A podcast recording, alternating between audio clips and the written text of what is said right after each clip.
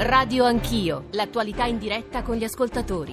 Qui nel distretto delle carni modenese sta avvenendo presso questa azienda, la Castelfrigo, un grosso licenziamento in massa di lavoratori in appalto. Sono lavoratori all'interno di questo sito produttivo inquadrati nelle false cooperative che di fatto lavorano svolgendo le stesse mansioni da moltissimi anni per abbattere più del 40% il costo del lavoro che avrebbero assumendo lavoratori dipendenti. Dopo cinque anni c'è la possibile riapertura della fabbrica, dico possibile perché ancora dobbiamo verificare il piano industriale. Sono circa 850-900 lavoratori eh. interessati totalmente perché noi non abbiamo mai fatto una distinzione tra i lavoratori diretti e quelli degli eh. appalti, abbiamo fatto un'unica avvertenza, un'unica battaglia. In questo contratto di programma ci sono delle risorse che lo Stato mette come una quota di prestito. Il paradosso è che l'azienda Borsalino non fallisce per ragioni di mercato ma esclusivamente per ragioni, ragioni finanziarie. Sì. C'è stata una serie di passaggi di proprietà, non può e non deve chiudere questa azienda perché è un'azienda sana, ci sono 130 lavoratori straordinari, c'è un mercato. Di nuovo buongiorno, sono le 8.33, bentornati a Radio Anch'io. Avete sentito le voci di tre rappresentanti sindacali di tre aziende che noi abbiamo preso come esemplari, soprattutto per parlare di occupazione e lavoro. Erano le voci di Bottura, Bricola, Barca, due vertenze aperte, due vertenze problematiche, una risolta, eh, Castelfrigo di Castelnuovo Rangone in provincia di Modena, poi l'Alcoa di Portovesme e la Borsalino di Alessandria. Appunto queste storie ci hanno dato lo spunto, hanno offerto lo spunto per parlare di lavoro, che è sicuramente uno dei temi che sarà portanti nella campagna elettorale. Anche oggi il ministro eh, Maurizio Martina, vice segretario Dem, eh, in un'intervista al Corriere ha detto che le decisioni del PD verteranno soprattutto sul lavoro e ancora lavoro, lotta alla precarietà, specie dei giovani con gli incentivi strutturali, questione salariale anche con il salario minimo eh, legale. Sicuramente eh, sul tema del lavoro la legge più importante di questa legislatura, lo sappiamo, ne abbiamo discusso tante volte, è stata il Jobs eh, Act. E allora buongiorno a Luigi eh, Marattin, economista all'Università di Bologna, ma soprattutto consigliere economico della Presidenza del Consiglio. Buongiorno Marattin. Buongiorno. Allora, buon do il buongiorno anche a Stefano Fassina, deputato di sinistra italiana, esponente di Liberi di Uguali, ex ministro dell'economia e anche qui lui oggi in veste di economista. Buongiorno a lei Fassina. Buongiorno. Buongiorno. Vice ministro. Vice ministro. Vi- Ah, ex vice ministro, sì, mi scusi, è vero. E, ehm, eh, buongiorno anche a Mario Baldassarri, presidente del Centro Studi Economia Reale, economista anche lui, già senatore e vice ministro anche lui dell'economia col governo Berlusconi. Buongiorno a lei. Buongiorno. Allora, eh, questa puntata la dedichiamo appunto, come avete sentito, al lavoro. Jobs Act. Eh, attorno al Jobs Act eh, lo, sto leggendo un articolo di Dario Di Vico eh, del Corriere della Sera nell'inserto Economia. È in corso da mesi una durissima battaglia politica che si alimenta di differenti classificazioni dei dati Istat eh, e l'aggiunta di altre statistiche prodotte da parte del Ministero del Lavoro e dell'Inps non ha certo favorito la chiarezza, travolgendo in più di un'occasione gli stessi eh, media. Il Jobs Act ha funzionato o no? Ci si chiede Marattin. Allora, il Jobs Act, Act chiaramente secondo lei ha funzionato, ma le chiedo quanti posti di lavoro con il Jobs Act sono stati creati? Ma guardi, eh, in questo paese abbiamo sempre il vizio appunto di confondere troppo spesso le opinioni con i fatti. Per rispondere a questa domanda, o meglio, per rispondere su quanti posti di lavoro sono stati creati in Italia, poi dal Jobs Act o meno, è un altro paio di maniche perché l'unica cosa che crea posti di lavoro è la crescita economica. Sul Jobs Act semmai possiamo fare un ragionamento su come sarebbe stato il nostro mercato del lavoro se non si fossero fatte quel tipo di riforme. Però per mm. capire se si sono creati posti di lavoro basta guardare i dati Istat. I dati Istat non mentono. Se noi prendiamo il marzo 2015, che è convenzionalmente quando il Jobs Act entra in vigore, e prendiamo l'ottobre 2017, gli ultimi dati disponibili, rispetto ad allora in questo paese ci sono 920.000 posti di lavoro dipendente in più, di cui circa la metà tempo indeterminato e la rimanente metà a tempo determinato. Questo è un fatto, non è un'opinione. Ora è vero che questa ripresa occupazionale è stata dovuta soprattutto alla crescita economica, l'obiettivo del Jobs Act non è mai stato di per sé posti di lavoro. Però l'obiettivo come... era quello di combattere, se non sbaglio, il lavoro precario e secondo sempre i dati Istat eh, del terzo trimestre, appunto, sì, sono cresciuti, eh, è cresciuto il numero degli occupati, ma soprattutto di, dei dipendenti a termine, no?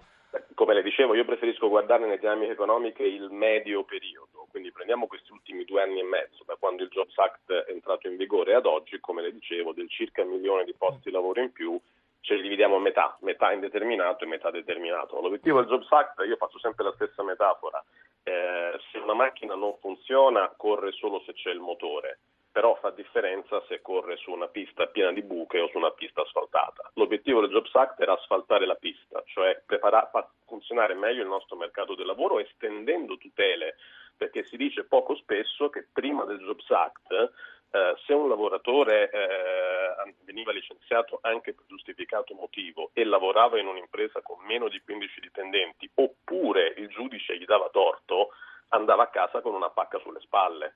Adesso, dovunque questo lavoratore lavori e per qualsiasi motivo, ovviamente non discriminatorio, quelli continuano ad essere vietati, viene licenziato, va a casa però con un sussidio di disoccupazione e con delle politiche attive che purtroppo secondo me rappresentano ancora il lato debole del Jobs Act. Ecco eh, perché ci sono... Fatto... Sì, non si è fatto ancora abbastanza, onestamente non voglio tirare sempre in ballo il referendum, ma dal 4 dicembre scorso, quando la competenza lavoro che doveva essere accentrata allo Stato invece è rimasta materia concorrente, questo è un dato decisivo, ma lasciando stare questo, manca ancora tutto quel pezzo di riforma delle politiche attive, cioè quando tu vieni licenziato, oltre a darti il sussidio stabile fino a 24 mesi che prima non c'era, prima del Jobs Act, io Stato devo fare tutto affinché tu possa acquisire le competenze per trovare subito un nuovo lavoro. Questo pezzo qui, con l'assegno di ricollocazione e tutte le politiche messe in moto dall'AMPA, la nuova agenzia nazionale politiche attive del lavoro guidata da Maurizio Del Conte, risente del no referendum perché, ripeto, per fare questo cambio di politica serviva a centrare la materia lavoro fra le competenze statali, invece è rimasta un po' in mezzo tra Stato e Regione, ma sicuramente quello è un pezzo che manca del Jobs Act. Ma dal punto di vista generale la crescita economica che è tornata in Italia ha dato una spinta occupazionale, questa spinta sarebbe stata secondo me molto più bassa se l'asfalto della pista, per tornare alla metafora, fosse stato ancora pieno di buchi e mm. non invece non, stato, non fosse All... stato riformato come ha fatto Giorgio. Allora Marattini, lei ha parlato dei pezzi che mancano, immagino che Stefano Fassina dica che invece i pezzi mancano del tutto, non sono soltanto alcuni. Fassina, la sua valutazione rispetto al Jobs Act è stata sempre molto critica. Sì, è stata critica appunto a partire dai dati eh, che erano assolutamente prevedibili. Innanzitutto bisognerebbe smettere mm. di parlare cioè, di Cioè secondo lei non sono stati creati un milione di posti di lavoro come no, ha detto Marattini, ma, ma metà e metà? Secondo, ma non secondo me, secondo l'Istat sono, ci sono uh, circa 900.000 occupati in più che non sono posti di lavoro perché secondo la definizione di Eurostat e di Istat eh, si, è di fronte a un occupato quando nella settimana in cui si fa la rilevazione eh, lavorato, la persona che viene intervistata ha lavorato almeno un'ora. E eh, vorrei ricordare appunto che fa una differenza enorme posto di lavoro e occupato. Eh, ci sono un miliardo e duecentomila ore di lavoro in meno rispetto al 2008, quindi abbiamo un'occupazione che una volta che sono finiti gli incentivi costosissimi eh, diciamo, ai contratti cosiddetti a tutele crescenti ehm, è ritornata esattamente come era prima a, um, a generare occupati precari. Mm. Quei diciamo, 450.000 occupati a tempo indeterminato in più bisognerebbe specificare che si tratta sostanzialmente, anche qua siamo di fronte ai dati Istat, di ultra cinquantenni, che sono persone che rimangono dentro al mercato del lavoro a causa della legge Fornero, che è come noto nel l'età di pensionamento. Quindi siamo di fronte a un'operazione che è servita a ridurre i diritti. Eh, vorrei ricordare che settimana, due settimane fa o settimana scorsa, non ricordo, quando eravamo in commissione bilancio, il presidente della commissione lavoro, Cesare Damiano del PD, ha messo in evidenza ehm, che a un imprenditore conviene più licenziare che pagare l'indennità di disoccupazione, perché il licenziamento è diventato molto economico. Quindi siamo di fronte a una, una serie di interventi che avevano l'obiettivo di diciamo, um, eh, come dire, dare mano libera agli imprenditori mm, diciamo, nell'immediato nel presupposto, uh, nel presupposto, liberista che se tu liberi le mani degli imprenditori eh, a licenziare poi si assume in più eh, diciamo questo non è avvenuto per contratti stabili di qualità è avvenuto con grandissima precarietà. Ci sono dati che fanno, eh, mettono in evidenza che il 30% diciamo, degli occupati a tempo determinato ha un contratto di meno di, di, un mese, quindi siamo di fronte a una polverizzazione del, del mercato del lavoro che eh, diciamo, eh, ha prodotto eh, occupati, non posti di lavoro in più perché c'è stata una ripresa come c'è stata eh, diciamo in tutta l'Eurozona dovuta sostanzialmente la ripresa economica politica... a cui faceva cenno Marattina appunto si è parlato tanto di sgravi Fassina lei eh, probabilmente si riferiva anche a questo. Torno a leggere degli estratti del, dell'articolo di Dario Di Vico. Il Jobs Act ha funzionato fino a quando lo scambio con le imprese ha funzionato. Generosi incentivi in cambio di contratti a tempo indeterminato. Finiti bonus per le aziende il mercato del lavoro non ha bevuto più o comunque molto meno. E dopo un po' di tempo tempo ha ricominciato a chiedere flessibilità. Eh, Mario Baldassari, di nuovo buongiorno. Credo che lei appunto eh, sostenga che eh, il Jobs Act ha funzionato fino a quando hanno funzionato gli sgravi fiscali. Ma intanto mi lasci dire che a me non piace molto usare termini inglesi, peraltro in modo del tutto improprio, per una riforma del mercato del lavoro. Chiamiamola in italiano così come riforma del mercato del lavoro. Ora una riforma del mercato del lavoro significa una riforma dal lato dell'offerta. E siamo però di fronte, eravamo di fronte, siamo tuttora di fronte ad una crisi da domanda. L'economia italiana non cresce perché c'è crisi da domanda. Ora, nel merito è stato già detto, e cioè la riforma del mercato del lavoro, che a mio parere in linea teorica introduce un principio anche condivisibile, che è quello delle tutele crescenti, cioè il posto di lavoro non è blindato per sempre eh, eh, sin dal primo giorno di lavoro, ma queste tutele crescono nel tempo man mano che il lavoratore fa la sua esperienza di lavoro e anche man mano che l'impresa conosce il lavoratore e può valutarne eh, la sua capacità e la sua sì. anche produttività. Ora però questa uh, uh, riforma sul mercato del lavoro dal lato dell'offerta è evidentemente affiancata agli sgravi contributivi ha funzionato, ma ha funzionato perché c'erano gli sgravi contributivi. Quando, quando, questi sono finiti ha smesso di funzionare. La mia critica però non è tanto sulla riforma del mercato del lavoro, cioè sul lato dell'offerta, ma quello che il governo, i governi di questi anni hanno sbagliato mm. è la politica dal lato della domanda.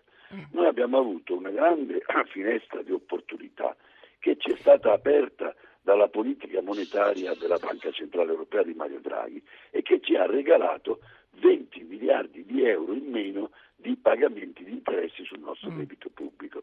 Poi abbiamo chiamato flessibilità, ma insomma sostanzialmente abbiamo avuto anche altri 30 miliardi di euro di disponibilità semplicemente aumentando il deficit pubblico, cioè abbiamo avuto dall'Europa il permesso di fare un po' di più di debito nostro. Ora, questi 50 miliardi sono stati in parte usati per evitare che scattassero anno dopo anno le cosiddette famigerate clausole di salvaguardia con l'aumento dell'IVA e delle accise e per il resto, circa 25 miliardi, sono stati dispersi a pioggia con sussidi vari eh, diciamo, emblematico è, è, stata la storia degli 80 euro. In realtà questa è la politica della domanda sbagliata, perché dovevano quelle risorse essere concentrate sugli investimenti pubblici. Ora 20-25 miliardi in più di investimenti pubblici avrebbero dato una spinta alla crescita immediatamente dal lato della domanda e poi anche come effetto strutturale una volta che le opere pubbliche... Però stiamo assistendo a un po' di crescita Baldassarri, quindi forse... Sì, la assolutamente vero, ma la crescita che abbiamo avuto è tutta dovuta alla politica monetaria della Banca Centrale Europea. se non ci fosse stato il quantitative easing, i bassi tassi di interesse, noi avremmo già quest'anno nel 2017 avremmo avuto una crescita del meno 0,3%. Allora Baldassarri si fermi, le ridò la parola fra poco, eh, fra pochissimo perché abbiamo in linea da un po' di tempo, non volevo farlo aspettare troppo, anche un ascoltatore che ci ha chiamato a 335 699 2949, Ernesto da Suzzara in provincia di Mantova. Buongiorno Ernesto. Buongiorno, io volevo dire solo una cosa, sia a Baldassarri che a lì, che alla fine io vedo che un posto di lavoro fino alla pensione diventa quasi un miraggio, perché purtroppo con quella... La, sì, è vero che si, che si è mosso qualcosa, ma un lavoratore quando va un po' su d'età, chi lo prende a lavorare? Non so, hai dei lavori saltuari, saltuari nel senso chi ti prende eh, fisso, Mm. alla fine diventa sempre un miraggio. Sei un po' ricattato, devi cercare di accettare tutto, secondo me. Questo grazie è... mille. Grazie, grazie a lei Ernesto, sì perché naturalmente i nostri ascoltatori poi vanno al concreto, all'economia reale, manca il lavoro, ci dicono nonostante l'economia eh, risalga e sia in ripresa anche se lievemente. Le imprese sostengono di ricorrere ai contratti a termine perché l'andamento dell'economia è molto più frammentato che in passato e quindi aumentare la pianta organica è possibile solo a fisarmonica e aggiungono i giovani che ci arrivano in fabbrica non sono così motivati come vorremmo, spesso sembrano poco interessati interessati. Marattin, le, le, risulta tutto questo? Tra l'altro diciamo che la finanziaria appena approvata ha reintrodotto gli sgravi per chi assume i giovani. Sì, del 50% eh, in generale e del 100% al sud per quanto riguarda il taglio contributivo. Mi consente di precisare un po' di cose. Sì, prego. Eh, Stefano, Fassino, dice, Stefano, Fassina diceva eh, ah, molti di questi occupati sono quelli che lavorano un'ora al giorno, ma anche lì basta andare sul sito dell'Istat. La gente che lavora una o due ore a settimana si misura in migliaia non su milioni come sono gli occupati in Italia che sono circa 23 milioni. Quindi la domanda ha una, ha una risposta molto semplice, non c'entra nulla chi lavora una o due ore a settimana. Seconda cosa che dice Fassina, le ore lavorate per persona sono cadute di un miliardo e due. Se noi andiamo sul sito dell'Ocse, guardiamo che le ore lavorate per persona dal 2009 al 2016 in Italia rimangono sostanzialmente stabili, circa 1700 eh, ore, sostanzialmente una leggera diminuzione. Terza cosa che dice Fassina, ah, l'aumento degli occupati è merito della riforma Fornero perché lascia al lavoro chi ha 60 anni. Ma questo semmai ha effetto sul tasso di occupazione, non ha effetto sul numero di persone in più che lavorano. Cioè, se una persona prima non lavorava e adesso lavora, non c'entra nulla il fatto che ci sia un sessantenne che rimane un po' di più al lavoro per, per la eh, riforma Fornero. Quindi quelle mm. considerazioni sono da questo punto di vista destituite di ogni fondamento. Baldassarri cosa dice? Abbiamo sbagliato la politica della domanda. Allora, noi Sull'offerta abbiamo fatto mercato del lavoro più un po' di altre cose, a cominciare da Industria 4.0, avete visto ieri i dati sull'acquisto dei macchinari utensili, facciamo nel 2017 sette volte più della media mondiale come acquisto di macchinari strumentali. Ma torniamo alla domanda. La nostra politica è stata... Tra l'altro. Marattin, eh, eh, i dati, alcuni dati parlano anche di una cronica assenza in Italia di periti, ingegneri, operai specializzati, quindi parlano di 100.000 posti di lavoro che potrebbero essere coperti in aziende che cercano ma non trovano anche questo. Questo, come dicevo, è colpa della mancanza di politiche attive. Il nostro mercato lavoro è troppo segmentato a conferma che sia quello il punto su cui investire. Ma mi faccio tornare alla domanda. La nostra sì. scelta è stata, eh, per quanto riguarda le politiche di domanda aggregata, ridurre le tasse eh, rispetto a qualche anno fa, un imprenditore la tassa sui suoi profitti, per essere brutali, prima pagava il 27,5, ora paga il 24%. Un imprenditore pagava l'IRAP, che è un'imposta molto distorsiva sul lavoro a tempo indeterminato, adesso non la paga più. Un imprenditore pagava le tasse, l'IMU, sui suoi macchinari strumentali, quegli stessi che abbiamo incentivato con l'industria 4.0, adesso non la paga più. Gli 80 euro li possiamo chiamare come vogliamo, ma sono una massiccia riduzione fiscale in busta paga per il lavoro dipendente. Un imprenditore agricolo non paga più l'IMU, non paga più l'IRAP, non mm. c'è più la tassa sulla prima casa. La nostra scelta è stata quella di ridurre le tasse. Gli investimenti pubblici vanno trascurati? Assolutamente no, ma guardi, siamo arrivati a un punto, e chiudo, sugli enti locali ad esempio, noi abbiamo buttato via il patto di stabilità interno e creato una nuova regola fiscale più espansiva Ciò nonostante l'anno scorso i comuni hanno lasciato 6 miliardi e 4 di avanzi non utilizzati per gli investimenti. Che cosa vuol dire?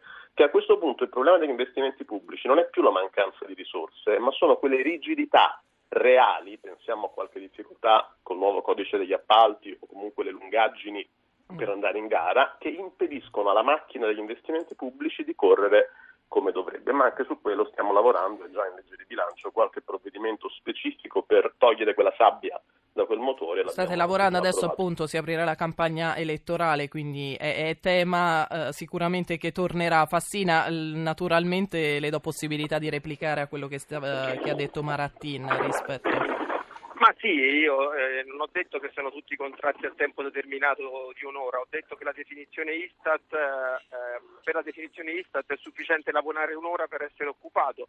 Eh, la, il 30% eh, di contratti a tempo determinato eh, a meno di 30 giorni.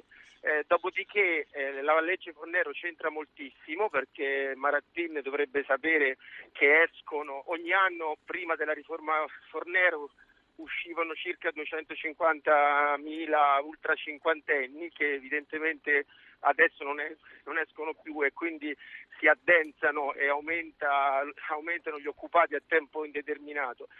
Dopodiché ha ragione Baldassarri eh, e lo confermava adesso anche nelle parole di Marattin. Il governo Renzi e Gentiloni fanno una politica liberista, tutta eh, diciamo, centrata sull'offerta, cercano di abbassare eh, i costi dell'offerta per aumentare la competitività.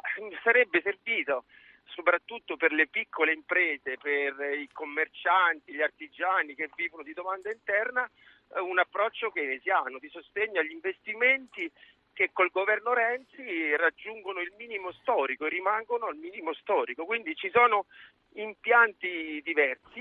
Il governo Renzi ha fatto una politica coerentemente liberista ehm, che ha prodotto i risultati che conosciamo. Quindi eh, vanno bene solo le imprese che fanno export, eh, precarietà del mercato del lavoro e un'economia che cresce a rimorchio del tranio europeo. E forse quello, quello che manca, è nel, che è mancato nel Jobs Act è la formazione, mi, eh, mi riaggancio naturalmente a questo argomento per lanciare quello successivo nostro che è proprio la formazione al mondo del lavoro. Eh, Baldassarri ci scrivono anche al 335 699 2949 il problema di fondo rimane la disoccupazione giovanile correlata alla formazione scolastica. Come mai in questo momento così scadente la formazione non viene presa in considerazione spesso da voi economisti?